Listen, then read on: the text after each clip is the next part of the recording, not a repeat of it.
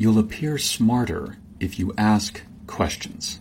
So many of us make this mistake when we are in a high stakes conversation. We just talk. We blabber, we lecture, we tell, we talk, talk, talk without doing any listening. And the reason we do this is because we think it's making us look smarter to share everything we know, when in fact it's doing the opposite.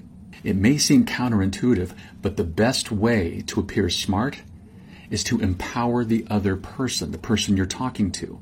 Asking questions has been shown to increase perception of your competence, your confidence, your intelligence, and the bonding between you and the person you're talking to. Those are all the elements we're looking for in people we want to trust.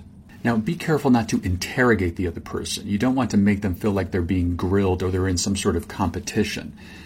It needs to be a collaboration. So I'm going to introduce four simple steps to do it right. Step one, avoid simple fact based questions. Where are you from? Where did you go to school? Do you like the weather?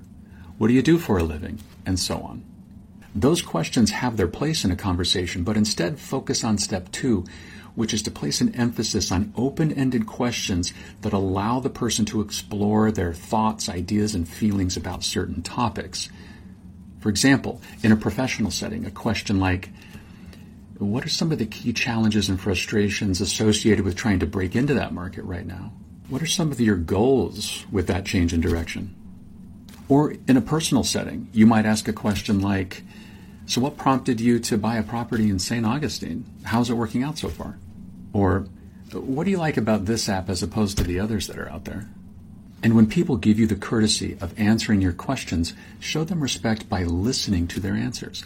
Look them in the eyes they talk. It's okay from time to time to look away thoughtfully and think, but always return to their eyes.